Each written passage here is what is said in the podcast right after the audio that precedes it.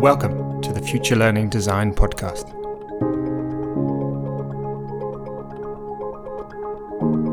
You know, we work in extraordinarily performative education settings, exactly. trying to demonstrate to somebody out externally that we are meeting certain criteria or we are better than somebody else. That has become really ingrained almost in every breath that many teachers take. You know, yeah. coaching is not a performance.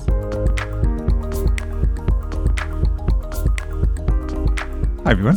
Thanks for joining me, and welcome back to another episode. My name is Tim Logan, and the podcast is brought to you in partnership with Notosh. It's increasingly clear that recruiting, developing, and retaining teachers is a very real issue all around the world.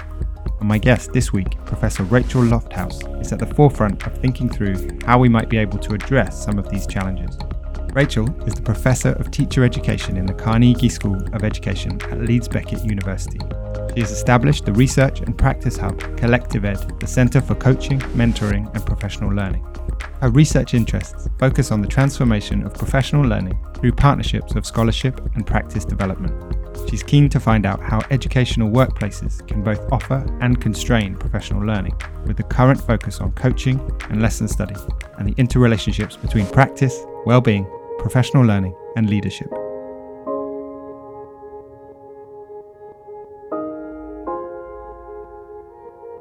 Hi, Rachel. It's a real pleasure to be able to chat to you. This topic of professional learning and coaching and mentoring in education is, I think, is an incredibly important topic, given how many challenges there are within the profession right now in terms of teacher retention and all of those things, but also all of the questions around how does education evolve to meet the needs of the current complex challenges we're facing and all of those kinds of big questions. What what does it mean to be a teacher in the 21st, 22nd century and all of that? So these are very big questions, but they are important ones. and we've only got an hour.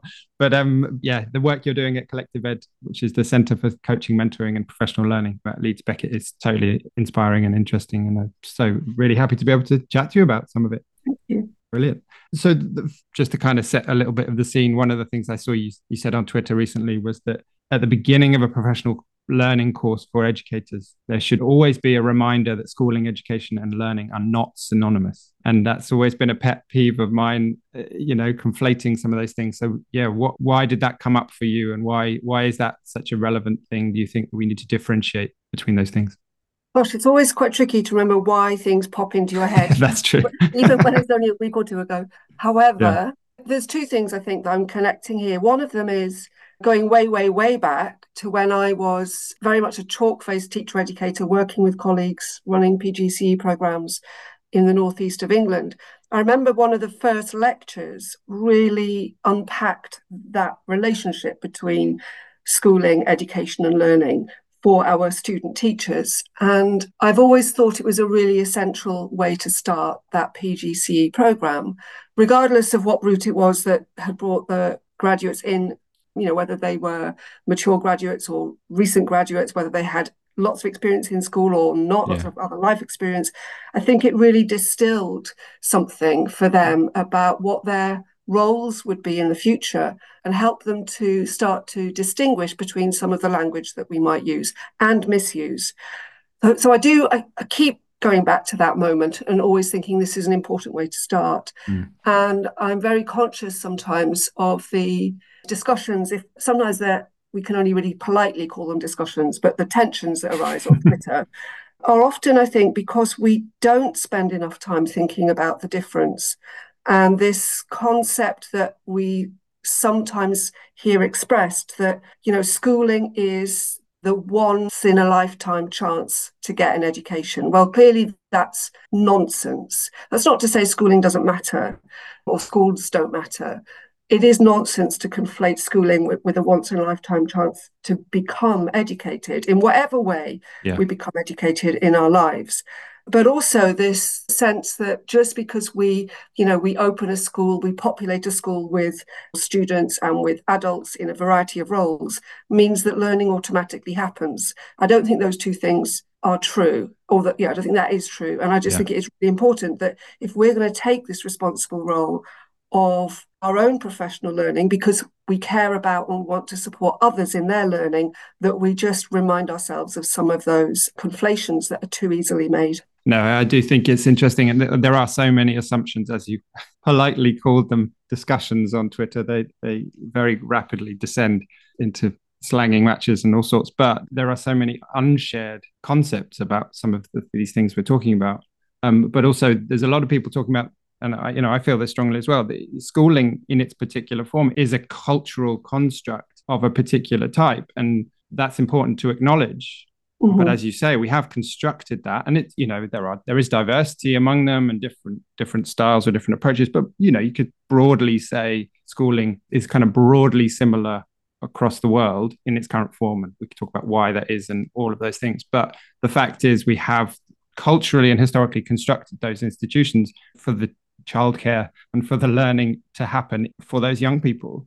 And therefore, that's why I come back to where I started that why it's so important to focus on the idea of professional learning, purely because whether we like it or not, those institutions do exist. And we have all of these adults who deserve the best possible relational enriching profession in those spaces because they probably most of them go into the profession committed to the idea of learning not the idea of schooling right mm-hmm.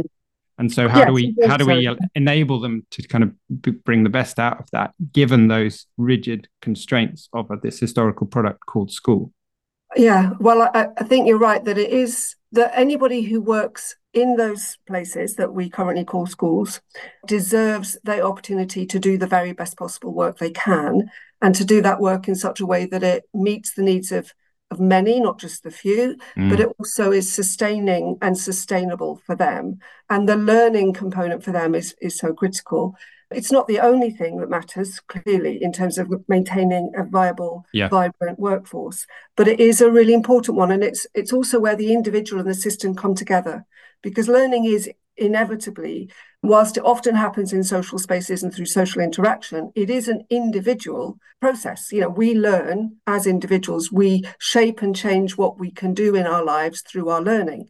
And so that connection between the individual and the institution or the individual and the culture is really yeah. important. And yeah. our professional learning is the no, place where absolutely. And obviously that's that's where kind of the nub of where you're working in a way. And i heard you say in a recent conversation that you didn't like the, the term training when it comes to preparing educators as you talked about the you know students in the pgce courses wherever they're coming from they're not being trained as educators. So what what is it about that idea that you struggle with? I mean some people get quite not distressed, but quite concerned if you raise this because there's such an industry that uses training as its kind of the bottom line language in education. And I, I'm not saying that that we need no training. I just don't think training is adequate. I think we need more than training if we're going to work well in these settings. There are some things which we need really precise, really careful, really well monitored in terms of its impact training.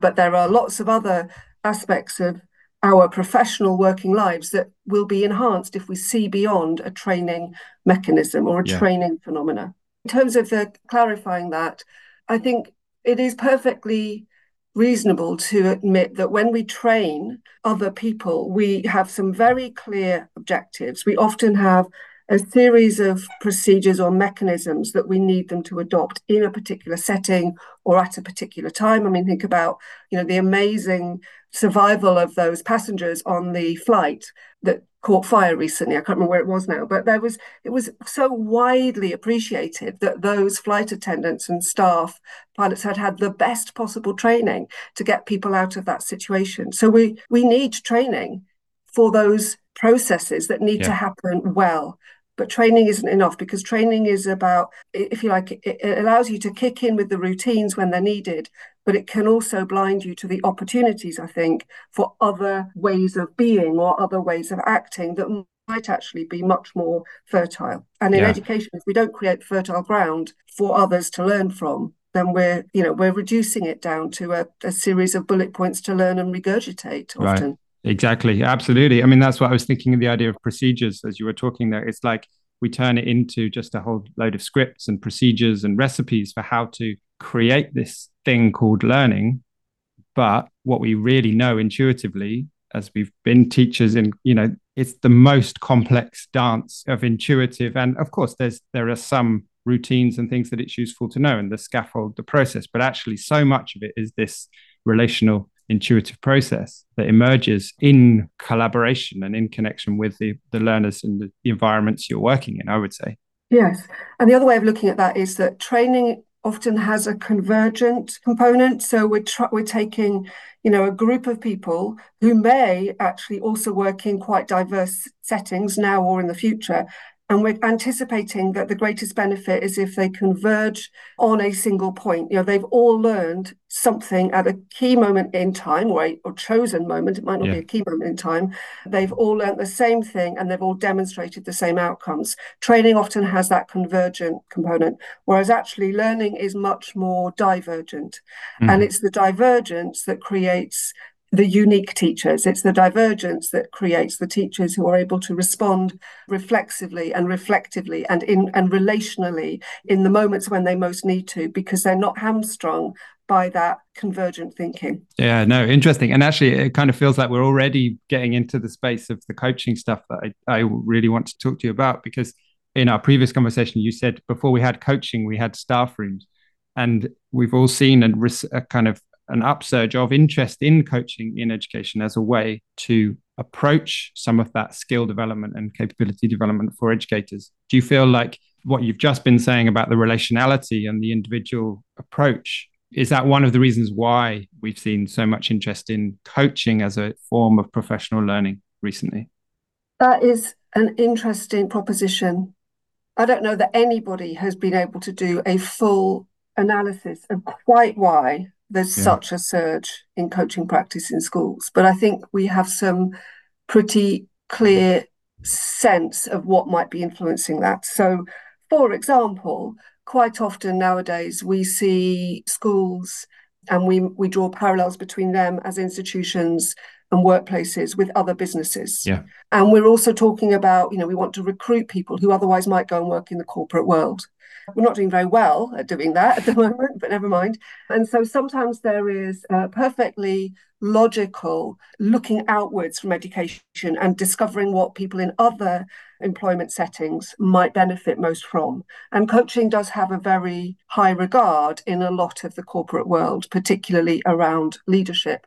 Uh, also, we have a huge surge of life coaching. Filling some of the spaces, maybe that we don't necessarily want therapy or counselling, but we do want those opportunities to reflect and, and think for ourselves about where our life journey might take us and how we can influence that. Now, I know that that, that is probably quite a privileged minority who sure. can engage in life coaching, but that sort of acceptance of coaching in the wider world as being something that is generally seen as beneficial, aspirational as well, yeah. is perhaps one of the things that allows it to filter into the throughout the consciousness of educators because we're we are perfectly rightly trying to do the right thing by the people who work in our sector.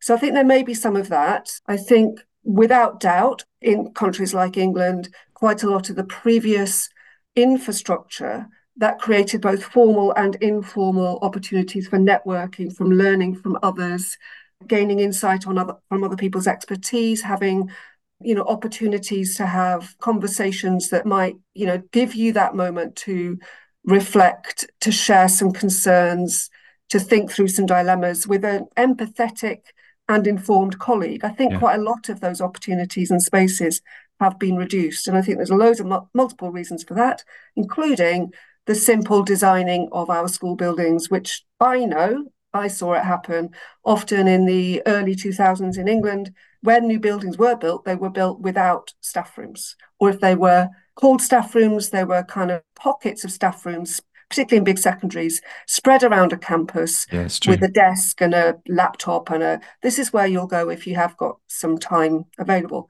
Then, of course, we have less and less and less time in schools, fewer staff, more demanding curriculum, more expectations on managing children's behavior, you know, in the transitions between lessons, in the playtime, in the lunchtime. That means that there are fewer staff available just to sit and chat.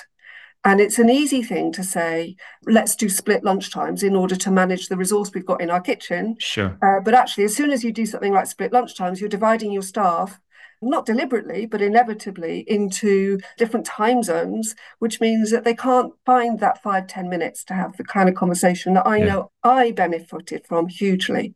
And in terms of staff rooms, I've just, I'm in the midst of analysing quite a lot of data about teachers' perceptions of staff rooms. And it's fascinating because they're not all lovely places. They don't all sure. create the best place for professional conversation. But what certainly seems to be coming through is that they are places that have changed if they still exist at all, or if they do exist, they're places are less well used than they were in the past. So, therefore, inevitably, there are fewer of those informal but still in the professional context conversations. So I think yeah. kind of looking at the outside world, loss of some of the opportunities that we otherwise would have had, but also just this entrepreneurial spirit that has gripped education for good and possibly not always for good, which is allowing people to work with teachers and with leaders in a wider variety of ways. And is it's creating a, a marketplace of services, and coaching has gone into that marketplace.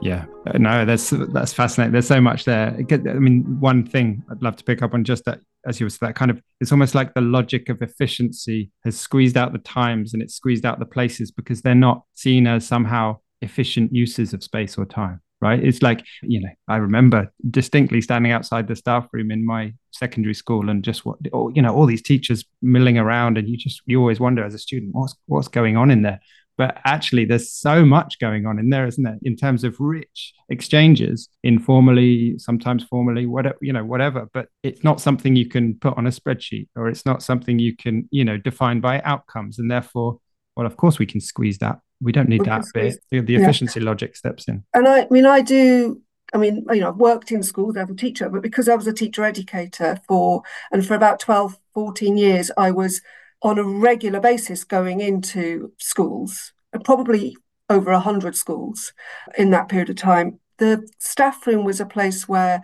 you might first go and meet your student before you went to see them teach, or the place where you sat down with the mentor and had a cup of tea and chatted about how the student was doing. Again, it sounds odd. You know, I feel very familiar with staff rooms. And so I'm not judging my kind of sense of their decline just on the basis of two or three settings, but actually on both my experience across many, many schools, but also this this piece of research that I'm yeah. doing, yeah. which I think is revealing some interesting stuff. But you're right, that space which was unique to teachers and probably also teaching assistants, learning mentors, but even just the question of is is the head teacher, executive head teacher, whatever, are they a part of the staff room community sure. or are they apart from it? Separate it's from. interesting, those yeah. sorts of dynamics. But yeah. that's not so much about coaching, it's about staff rooms. It's true. No, and, and organizational culture, a lot of it's seeded there, isn't it? But mm-hmm. yeah, and I'd, I'd love to pick up on the commercialization kind of that entrepreneurial point maybe we can come back to that. But maybe it's useful just in what you've been saying about training and then a bit about coaching to just differentiate a little bit because I think as I've heard you talk about the way that you do some of the work of inducting new developing educators into the profession, that might not be a coaching conversation, that might be more of a mentoring process. And I think, you know, given you're focusing on all of them, it might be useful just to kind of pass out what the differences are between those things. Because you've got mentoring, you've got coaching, and then you've got this other concept called co coaching, which I would love to ask you about as well, because I think it's fascinating. So, what would you just briefly, how would you pass those things as separate concepts? I think my appreciation of them and understanding of them is still being shaped. And so I wouldn't say this was definitive. And I think other people would have slightly different interpretations. Sure. My sense at the moment is that mentoring is essential when somebody is new in a role or new into a context. And that can be at any point in their professional life. Mm. That one of the benefits of having a really good mentoring program is it can be organized to meet both the needs of the organization that somebody's joining or the role that somebody is taking up, but also recognizing that it's an individual in that space. So, you know, in a secondary school, for example, and you know, I can draw examples from primary as well, but in a big secondary school in England, you might imagine now eight or nine new starters every year. And many of them will be early career teachers. Yeah. So their experience of schools to date will be not minute, but will be limited. And potentially their experience of the school that they are entering into as an employee is minimal because you know most people will end up sure. working for the first time in a school they didn't train in. and I use the word training there because we know that that's how the yeah. policy is always framed and the yeah. language that's always used. So, um, in that case, it's absolutely vital that somebody feels that they are being acknowledged a as new in role and that their needs will be related to the fact that they're new in role or the context is unfamiliar to them, that they will need that process of induction. And alongside that induction, they will benefit from some individual mentoring to help them navigate that new yeah. context and the new role and help them feel as if they are able to succeed in that space because most of these roles will be challenging at one point or another. So the mentoring is, for me, is essential. Mm. And as I say, it navigates the institutional and the individual needs at a particular point. Coaching, you could say, well, wouldn't coaching just be doing the same thing, but maybe with a slightly different process? And the argument, of course, would be yes, to some extent, especially if a school is dedicating a, an amount of money or time or people to the process of coaching. Yeah. Then, of course, the school is doing that for the motive that it will help, not just help the individual, help the school, so perhaps one of the ways to think about coaching is that it's often used at a point not so much of induction or new starters, but that it's really about enabling change and enabling growth. Mm-hmm. So rather than just maintaining the status quo, perhaps what coaching can do is create the opportunities for change and growth. And that doesn't mean that there's a single way to do it right. It also doesn't mean that we always privilege the individual over the institutional, because yeah. an organization adopting a coaching approach, the assumption we can make is that they're looking to grow through developing and supporting the people who are being coached. There's all sorts of interesting other kind of ways of looking at it. So it would not be the case that you could argue that, well, you need a mentor you know for six months and then you need a coach for six months although that might work for one individual it's not necessarily the case that the mentor and the coach have to be different people yeah. although that might work in some cases so the other way of looking at it is more that the difference between mentoring and coaching is a stance and there's a degree of fluidity and that they okay. exist on a spectrum and that actually if you are a really capable mentor slash coach, you can switch between those two stances as is appropriate to the individual, the context, the moment, and yeah. what they are trying to achieve. So, if you're switching between two stances, what does that mean? Well, I think it means that in coaching, you're acknowledging that the growth is most likely to happen from the point at which the individual being coached sets the agenda where they start to identify the things that they're curious about, interested in, aware of, the aspects of their role that they want to acknowledge as being significant to them, and also the tensions in their role that they acknowledge as yeah. significant to them. And it's exploring those moments, those opportunities that perhaps switches you more into a coaching stance than a mentoring stance if that makes sense. Yeah, that's I, it really does make sense. I find that really useful as a frame. But also just to kind of throw an additional piece into that frame, what about the idea of a coach not needing to have professional expertise in order to be a good coach? Because that's something I've always wondered about. Because mm. as you mentioned with the previous answer about the commercialization in a way of, of coaching and you know it's everywhere. And the idea that someone not from education, not from teaching, doesn't understand a staff room or a school or you know any kind of educational background can be an effective coach in an educational setting. I don't mm. know. What, what do you think well, about that? There's a whole host of things associated with that expertise and wh- where the expertise lies, and also the way that we name things. So, and, and again, my thinking is shifting a little bit on this at the moment. I do think we need to be careful about who we name as coaches or who claims the name of coach. Okay. I think there's a difference between saying I am a coach to saying I use coaching approaches in my role. So I might be a mentor and I use coaching approaches sometimes in my role. I might be a leader or a colleague or I might be, you know, a governor and sometimes I use coaching approaches yeah. in my role. But that doesn't necessarily mean I can claim the title of coach they might have the title of coach for other reasons, but I think there are, you know, uh, there is a difference. I don't claim the title of coach, but I would say I use coaching across a whole host of my, if you like, working practices, yeah. a whole host of them. I think to be able to say that you are a coach requires that you have some kind of credible qualification and expertise that is validated by others. Now, that doesn't have to be yeah. a really formal industry, you know, nominated accreditation. It could be something that is quite specific and it's come through a particular training route, you know, that you and you've demonstrated that you have acquired a set of skills and expertise that allows mm. you to work effectively as a coach with others. But I do think that to call yourself a coach, you need to have be able to say, this is where my credentials lie. So, you know, yeah. that and I might be the right or wrong kind of coach in this setting or for you, but this is where my credentials lie. But of course, none of that stops us more widely in education saying the coaching approach helps in certain types of contexts. Yeah.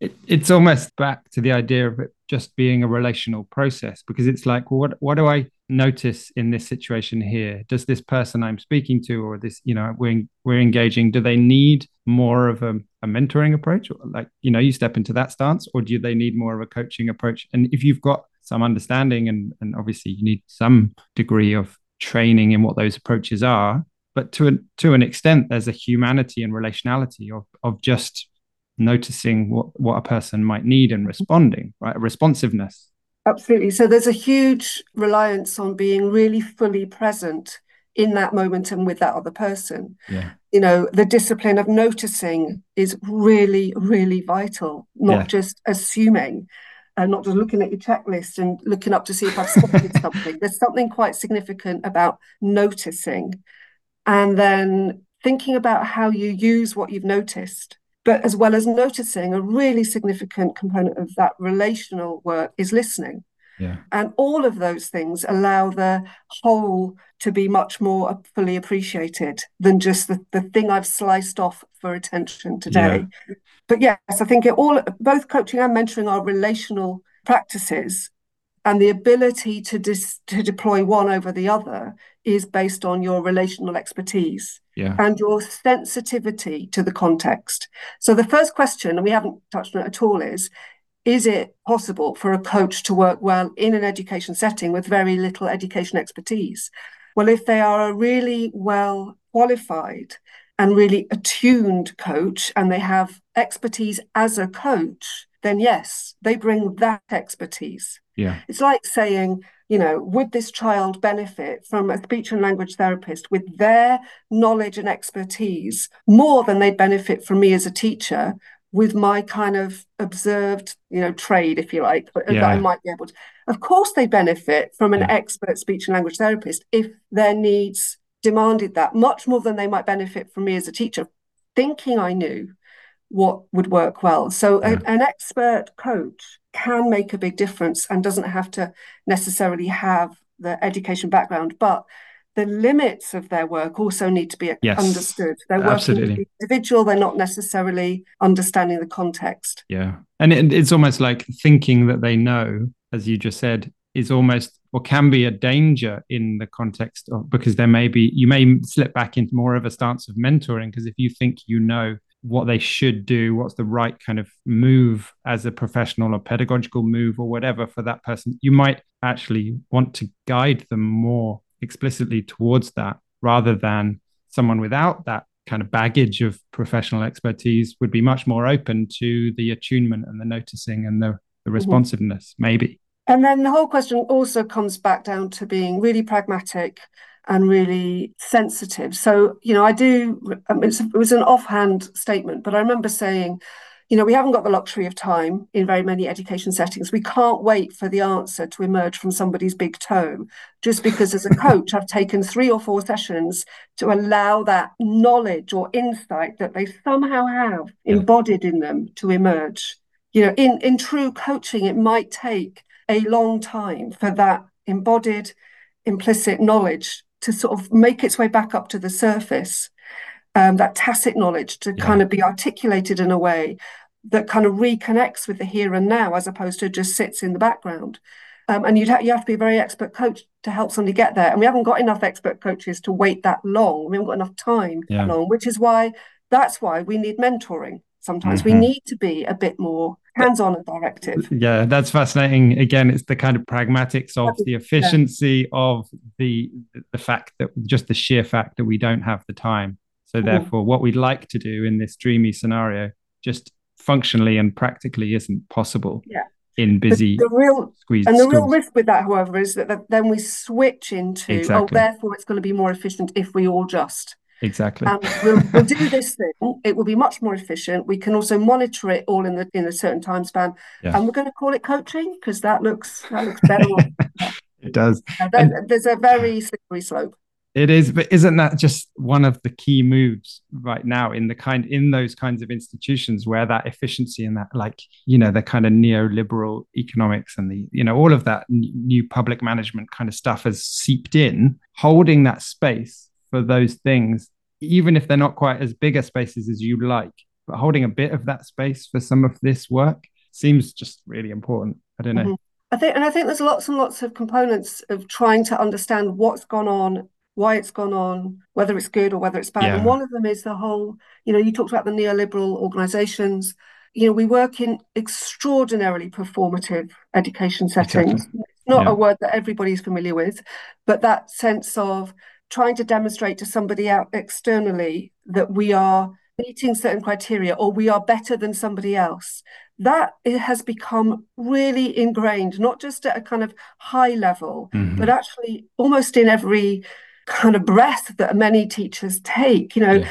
coaching is not a performance. And of course, this is where we start getting into the okay, performance coaching, right? So performance coaching for you know executive leaders sure. or for high flying sports people. You know, okay, coaching might lead to better performance, but the coaching itself isn't a performance and you're not performing for the coach. There's, yeah. there's, another reason. And I do think that we have got ourselves a little bit wrapped up in the coaching itself is the performance. Mm-hmm. And the performing for the coach to meet their expectations of us has taken priority over other things.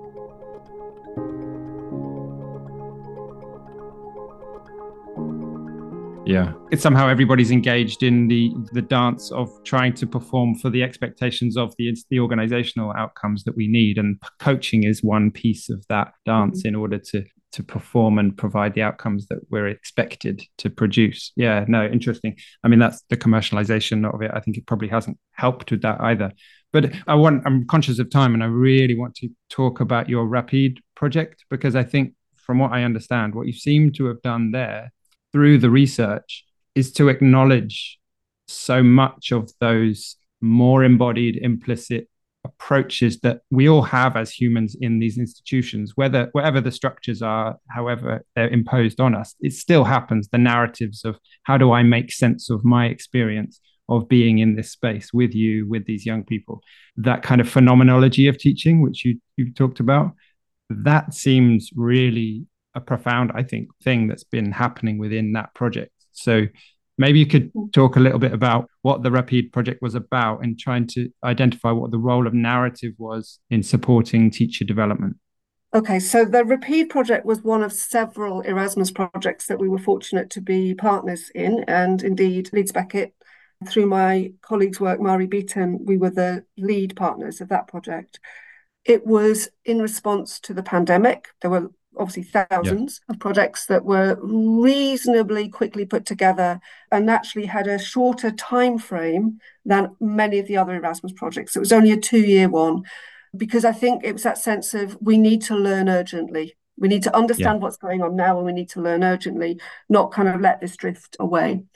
So it we had partners, including partners from the Netherlands, from Germany, from Hungary, Portugal, Scotland, England, and I'll have missed a couple. apologies to the people I've missed, but oh, Slovenia. It, it was truly uh, pan European. And it was about understanding how teachers and other educators actually had both responded to and learned from the situations they found themselves in as a result of the COVID mm. pandemic.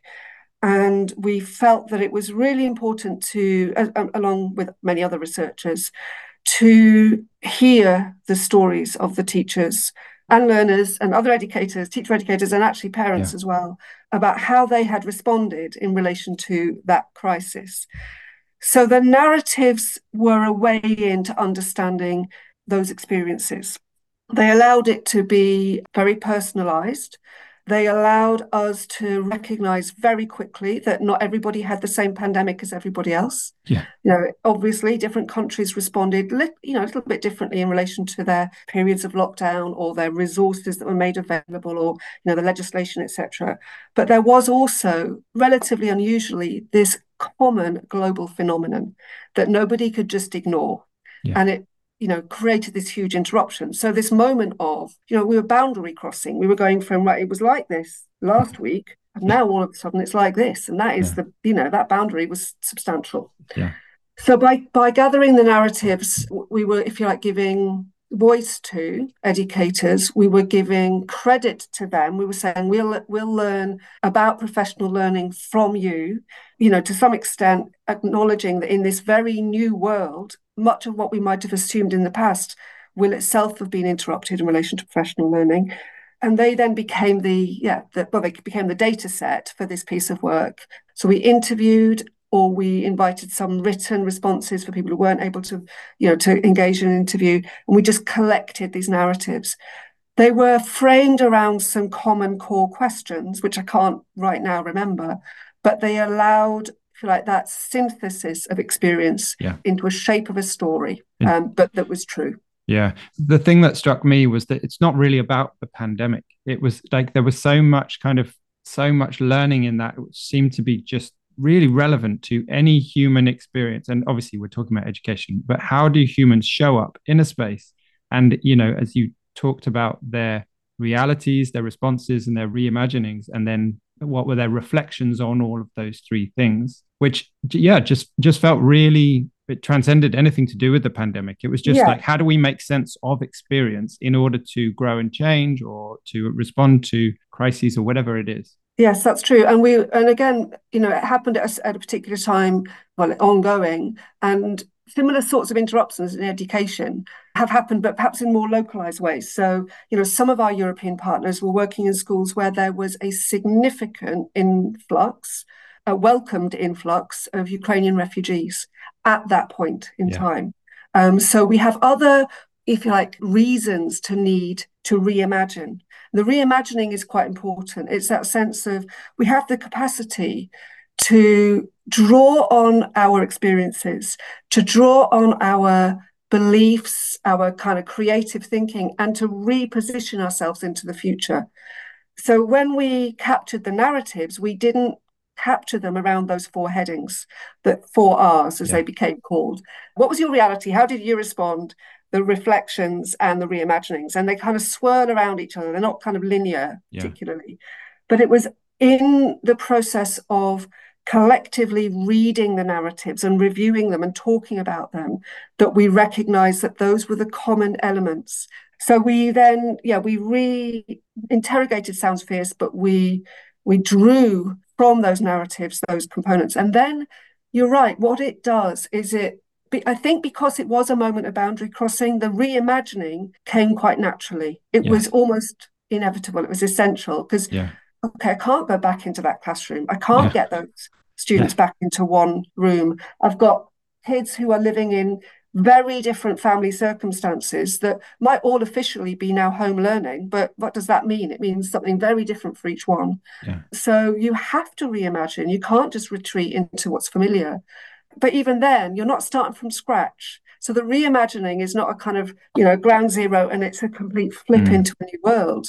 You are drawing on what you already know, what you already can do, what resources you have, but also what you might previously have thought was possible and now is essential, yeah. or yeah. now is possibly the best route, if not the essential route. So that reimagining is important.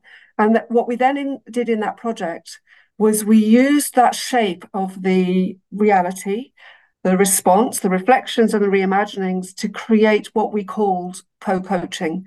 So, if you like, a, a practice of of sitting and being with another person in conversation, which allowed those four components to be further explored and revealed. Whether it came after or not after writing a narrative was, you know, it's not essential we have a narrative, but the co-coaching allows the narrative to be built.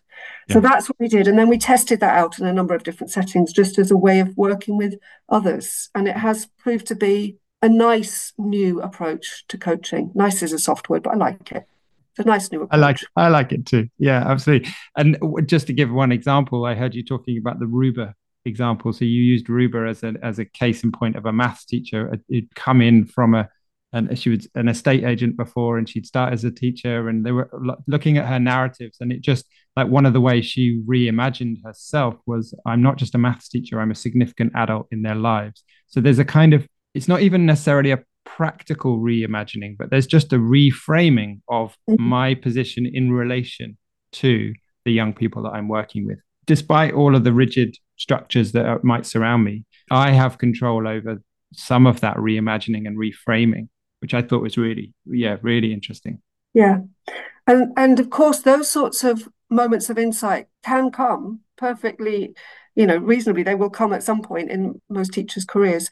And what you're not trying to do is force a particular insight, but you're trying to create the spaces where yeah. the individual can genuinely think, reflect, position themselves in the future because we talked at the very beginning or we alluded at the very beginning to the real problems we have of teacher recruitment and retention and one of the problems i think that leads to poor retention is it's really hard for some of our educators to see themselves in the setting in the future because that setting is becoming uncomfortable for them or the workload is becoming too great for them or it, and they can't reimagine themselves yeah. into their own future role in yeah. education. So they leave. Yeah. And that's actually one of the things about the bureaucratization that you're talking about there. It's like the increase, and we've, yeah, we've spoken about it earlier, but the, that kind of increasing deadening, you could say, of the profession into these procedures and and spreadsheets and all of those things, which really, yeah, which which doesn't enrich the experience of the humans in the system and the relationality that they want and therefore coaching seemed to be from what i've heard you saying that it's a space where it protects from that bureaucratization. Is that is that how you yeah. see it? yeah. So, yeah i think so. I think for me that would be one of the true qualities of coaching that it is not a bureaucratic process. It's a very human practice. It creates a different flavor of space for somebody to be in in their role and for them to think about what their ambitions are. But it's not that sense of ambitions again with a little a as opposed to the grand ambitions, yeah. you know, the big career steps. It's the kind of okay, how might I be tomorrow? How might I my understanding have changed if I just take a moment to learn, you know, and from coaching, hopefully there will be moments where you think, do you know what, I don't yet know enough. And, and my coach isn't the expert. So I need to explore something in order to feel more informed, more confident in this space. So there's all sorts of possible yeah. outcomes from coaching. And we did mention the kind of, you know, what's a coach or what's what's coaching, what's mentoring, and you brought in co-coaching. And then I said we use the term co-coaching yeah. in the RAPIDE Project. And just to clarify, we used it. There was a pragmatic reason for using it, and that was because we're a European project where everything ends up being translated into English, ironically, and a lot of the materials and a lot of the sessions that you run with European partners are in English.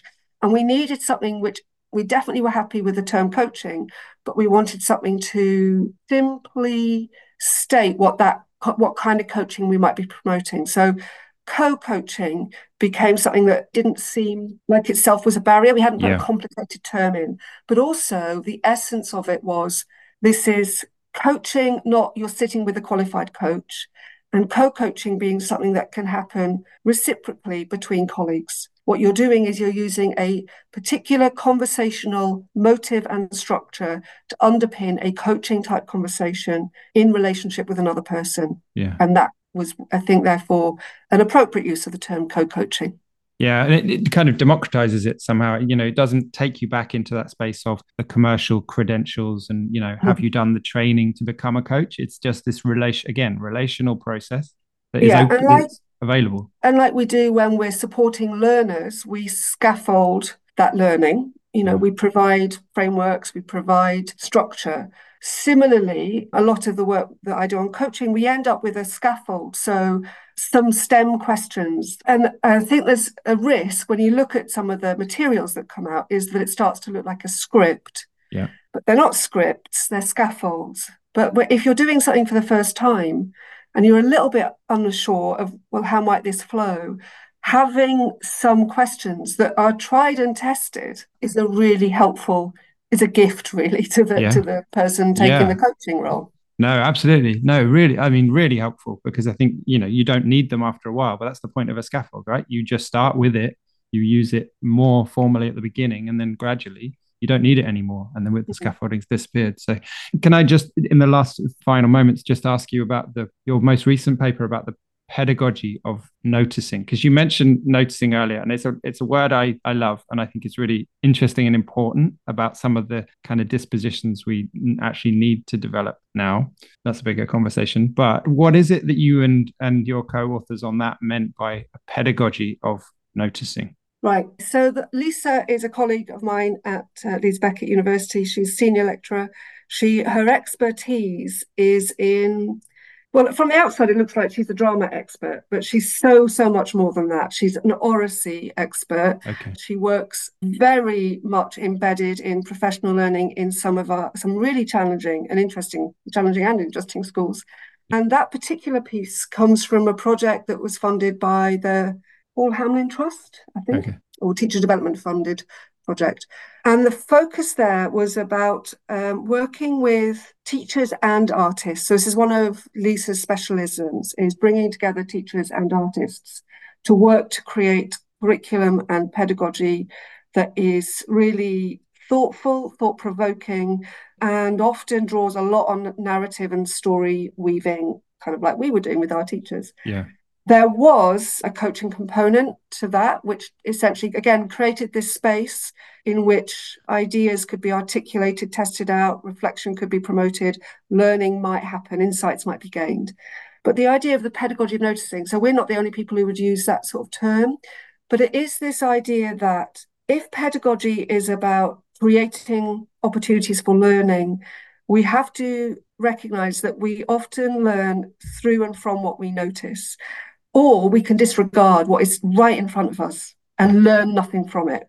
So it's a bit more about promoting this active stance as an educator of noticing what's going on so that you can make fine-tuned decisions in the moment, but also you have more to reflect upon when you're thinking, what next? Or how do I plan mm. tomorrow's lessons? How do I build a curriculum that's based on what I see working really well here for my, my learners, my pupils? And it was really useful there because we had the artists and the teachers working together. So they were bringing their two different perspectives and expert lenses.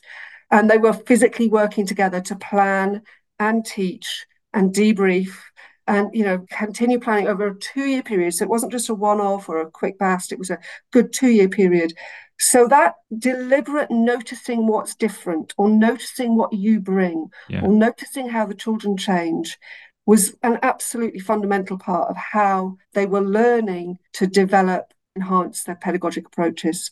So yeah it's an active yeah. decision about this is one of the ways i will learn if yeah. i really take the time to notice. It's not about noting everything down in a tally chart. No? It's not putting that. it, putting it in your spreadsheet yeah, it's, it's not about that. And it's not, not about formality that. of observation. It's about being in the moment.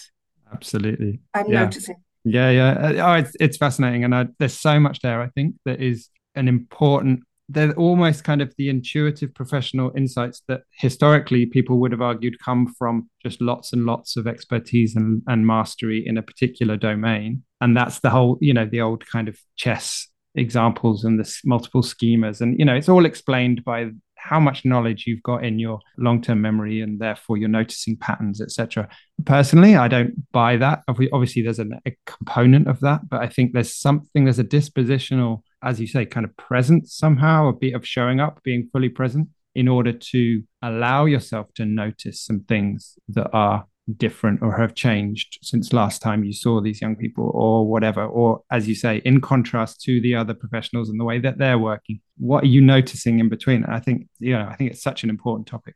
And i think just as a, really important caveat i think one of the first things that disappears when teachers become anxious is that ability to notice. Yeah that's so Anything true. No I... could come from any source but anxiety will absolutely eradicate the ability to notice Yeah, I can feel that just from a very personal. You know, when you get stressed, you go, you you you focus down into kind of tunnel vision, and you you don't have that kind of expansive attending or awareness that you would otherwise have. So yeah, that's a really interesting point.